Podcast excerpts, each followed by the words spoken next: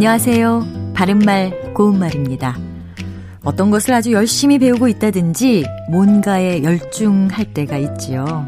이럴 때는 다른 것에 전혀 신경을 못 쓰게 되기도 하는데요. 이런 상황을 가리키는 표현으로 죽을 동, 살 동, 죽을 둥, 살 둥 같은 거 있습니다.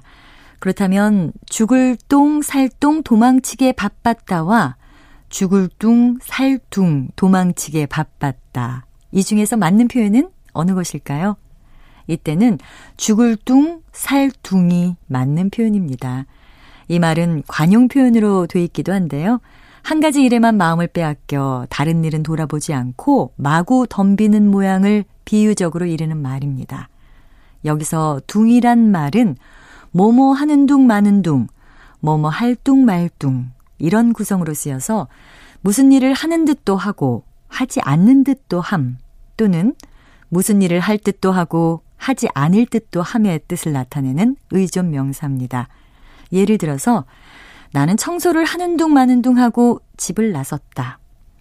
그는 무슨 말을 할 둥 말 둥 하면서 망설이고 있다. 이렇게 말할 수 있습니다. 참고로 의존 명사 둥은 기본적으로 이렇다거니 저렇다거니 하며 말이 많음을 나타내는 말입니다. 그는 방이 춥다는 둥, 건조하다는 둥, 불만이 많았다라든지 이것을 하라는 둥, 저것을 하라는 둥, 말이 많다 이렇게 쓸 수 있습니다. 바른말 고운말 아나운서 변희영이었습니다.